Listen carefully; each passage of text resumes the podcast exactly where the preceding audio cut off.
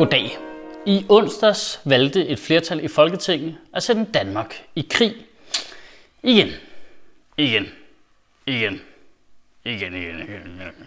Dengang der handler det om Irak og Syrien, hvor man vil bestræbe sig på at få bugt med islamisk stat, skråstreg, ISIL, skråstreg, Daesh, skråstreg, the terrorists formerly known as Al-Qaida. Dengang sender vi 400 mand afsted. Det er primært specialstyrker og 7 F-16 fly og et Hercules fly. Øh, ja, dengang sender vi da ikke en ubåd i det mindste, så det går da i den rigtige retning på en eller anden måde. Men nu er jeg hverken historiker, eller militær ekspert, eller politisk ekspert på den måde, kan man sige. Men lad mig da lige komme med en lille forudsigelse for, hvordan det kommer til at forløbe, det projekt her. Du render de danske soldater rundt og bækser rundt dernede i 12-18 måneder, så pakker de sammen, tøffer hjem igen, og så erklærer vi missionen for en succes. Ligesom Irak og Afghanistan. Nej, man holdt op nogle store sejre, vi havde der. Kæft, der var vi gode. Ja. Og så tænker vi sgu ikke mere på det. Så venter vi med at bekymre os mere om det, til der lige sker et terrorangreb en gang til. Ja. Jeg gad godt at kunne kigge ind i hjernen på politikerne. Jeg har sådan en idé om, at der bare er sådan en bjørn på en ethjulet cykel med bækkener, der bare...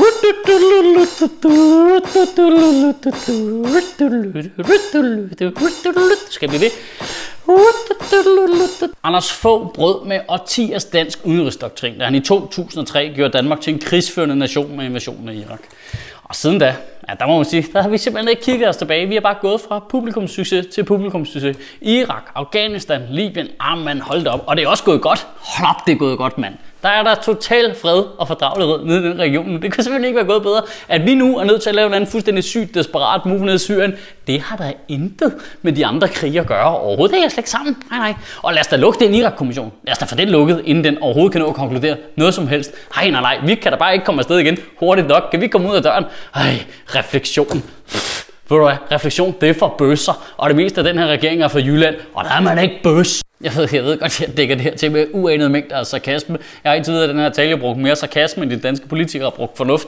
Men det er fordi, hvis man tænker over det sådan helt reelt i mere end 4 sekunder, så bliver man simpelthen så deprimeret altså. Fordi det kører af helvede til i Mellemøsten. Og det har vi et ansvar for. Det har vi bare. Det kommer vi ikke udenom. Det var vores krig, der destabiliserede regionen til at starte med, og det er vores manglende hjælp, der har gjort, at Irak ikke kunne komme på benene igen. Det er så er det men det hjælper jo 0% at sende nogle fly ned og bombe igen jo. Altså, det, altså, det er jo ikke sådan, at amerikanerne ikke kan klare den selv. Det er jo ikke, vores, vores, vores hjælp er jo ikke nødvendig jo. Altså, det er jo ikke sådan, at de sidder over i Pentagon og tænker, fuck, hvis ikke det der fjollede IKEA-land lige sender deres syv outdated kampfly ned, så taber vi krigen simpelthen. Nej, nej, nej, det vi lige mangler, det er syv fly, der har vingerne tapet på med gaffa. Ellers går det helt galt. Ring straks til den tyk baron, der styrer deres land. Normalt siger man, at comedy er tragedie plus tid, men som tiden går, så bliver vores engagement i Mellemøsten bare mere og mere tragisk. Vi laver den samme fejl igen og igen og igen. Og, og, og det er lige vigtigt at understrege. Jeg mener ikke, at fejlen er at gå ind og redde irakerne fra Saddam Hussein. Jeg synes heller ikke, fejlen er at gå ind og redde afghanerne fra Taliban. Jeg synes heller ikke, fejlen er at gå ind og redde syrerne fra Daesh. Jeg synes faktisk, det er nu en forpligtelse, vi har som internationalt samfund. Men fejlen er jo, at der ikke er en plan for freden bagefter. Så den eneste grund til, at vi skulle ned og slås i Afghanistan med Taliban, det var jo, at vi ikke byggede landet op igen, efter vi har hjulpet Afghanistan med at besejre Sovjetunionen. Og den eneste grund til, at vi skal ned i Syrien nu, det er jo fordi, vi ikke hjalp Irak med at bygge op igen, efter vi var nede og tæve Saddam Hussein. Altså, og når vi er færdige med at bombe Daesh, så skrider vi jo bare igen. Så, bare, så ses vi senere. Altså, har du hørt en eneste politiker i Danmark snakke om, hvad der skal ske bagefter? Du har ikke hørt én fucking sige et eneste ord om det, mand. De siger intet. Det er så vildt. Og vi danskere er jo altså nogle idioter, vi lader dem slippe afsted med det i alle andre sammenhænge. Hvis det var et politisk forslag om noget som helst andet, så ville vi sgu da forvente, at de havde en plan. Hvis Søren Pende lige kom og sagde, hey, vi tænker på at springe Storbæltsbroen i luften. Øh, hvordan kommer vi så til Fyn? Nej, det kigger vi på. Det kigger vi på. Og det værste ved, når vi er i krig, det er, hvordan det påvirker den offentlige diskussion. For lige så skal man have overdrevet meget respekt for de danske soldater. Man kan ikke sige noget som helst kritisk omkring det militæret laver, uden for bare, det er vigtigt, at vi viser respekt for de danske soldater.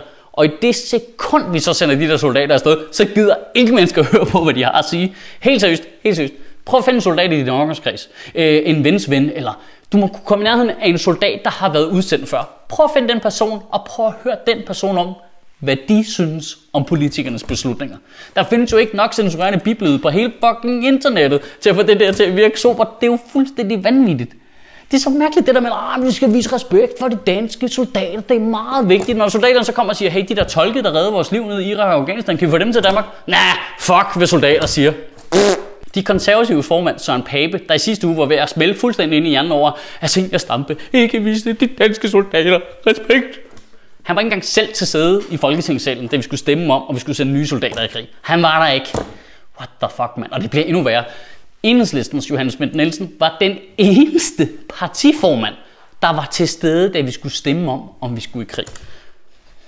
Pia Olsen Dyr, Mette Frederiksen, Morten Østergaard, Uffe Elbæk, fucking Søren Pape, Anders Samuelsen, vores statsminister Lars Løkke Rasmussen, Christian Tulsendal, vores forsvarsminister, var der ikke engang, mand.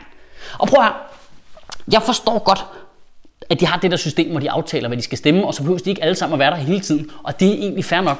Men når du sender folks mor og far i fucking krig, folks børn, folks kærester, så tager du det edderrømme alvorligt og møder fucking op, altså. Jamen, jeg er for Elbæk, jeg er en hipster, jeg hænger bare ude i Williamsburg i New York. Ja, men så flyver du æder mame fucking hjem, altså. Prøv at jeg har ikke kunne tjekke, hvad politikerne laver, fordi deres kalender, det er så belejligt. Den hører ind under øh, offentlighedsloven nu, og offentlighedsloven betyder ironisk nok, at offentligheden ikke kan få lov til at se, hvad de laver. Men jeg kan ikke tjekke, hvad de laver, men jeg er ret sikker på, at de ikke har været til familiebegravelse alle sammen. Hvor der, du skal simpelthen have haft så god en grund til ikke at være i den folketingssal, for jeg ikke synes, du er et kæmpe pikhoved, mand. Kan du ikke få din fede røv op på snapsetingen for at stemme, når vi skal sende soldater i krig, mand? De har jo mindre engagement i at stemme, når vi sender soldater i krig, end folk har, når de stemmer til fucking X-Factor, mand. Sagde jeg for lidt fucking, måske? Det er som om, det på en eller anden måde ødelægger vores opfattelse af krig, at det er så langt væk. En gang der gik vi jo i krig med nabolandet, og så havde det kæmpe stor effekt på vores eget land. I dag, der er der jo noget, man ser i fjernsynet. Altså man ser politikere diskutere, om vi skal gå i krig ind i fjernsynet. Så beslutter de sig, det er også noget, vi ser ind i fjernsynet. Så begynder du at se dækbilleder på TV2 News om jetfly, der bomber. Og så kommer der en Susanne Bier-film med biffen. Og det er det. Der har vi ikke mere med den krig at gøre.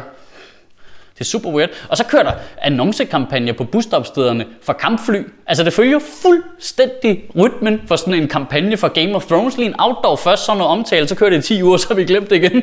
Folk de går seriøst mere op i, om Jon Snow er død, end om danske soldater er døde. Nej, hvor var de også grineren, de der super Hornet kampflysreklamer, der hang over det hele. Ej, skaff 10.000 arbejdspladser til Danmark, hvis I køber det er det super Hornet kampfly, der bare flyver rundt over det hele. Prøv at de der fly, de koster 90 milliarder kroner. Så er 10.000 arbejdspladser altså ikke særlig meget. Det er 9 millioner kroner per arbejdsplads. Der er altså nogen i Boeing, der er vant til at få en lidt anden løn, end hvad gennemsnitslønnen den er i Danmark. Hold kæft, hvor er det stenet, mand.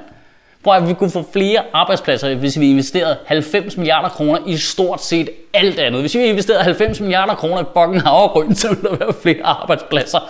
Fra et ministerie til et andet ministerie, der vil jeg gerne sige til Finansministeriet, at hvis I går ind på tier.dk og donerer 90 milliarder kroner til Sjøtministeriet, så vil jeg gerne garantere, at der er minimum 20.000 arbejdspladser. Og så i øvrigt, så var de 10.000 arbejdspladser, det, det var heller ikke rigtigt. Ej, men surprise, surprise, vi er alle sammen overrasket. Fordi det man mente var, at hvis vi køber Super Hornet kampflyet der, så kommer der 10.000 øh, årsværk i Danmark over hele perioden på 20 år. Ja, årsværk, det er altså stille og roligt en djøffer, der lige har været involveret der. Det svarer til 500 arbejdspladser over 20 år. Ha, så er det ikke så vildt alligevel. Nej, men hvem havde da også regnet med, at en våbenfabrikant kunne være sådan lidt loren i pelsen? Altså, ej, men var det smukt, at vi skal bruge 90 milliarder kroner på at købe noget, nogen du bare ikke kan stole på. Du kan bare ikke stole på sælgeren, du er bare nødt til at læse det med småt. Bare, nej, så har vi købt et kampfly for 90 milliarder kroner. Øh, øh, uh, uh, batteri er ikke inkluderet. Fuck! I ugen, der kommer, der synes jeg, at du skal prøve at tænke lidt over, hvordan bidrager et lille land som Danmark egentlig bedst til en stor koalition, når der sker frygtelige ting ude i verden? Altså, hvordan, hvordan gør vi det smartest?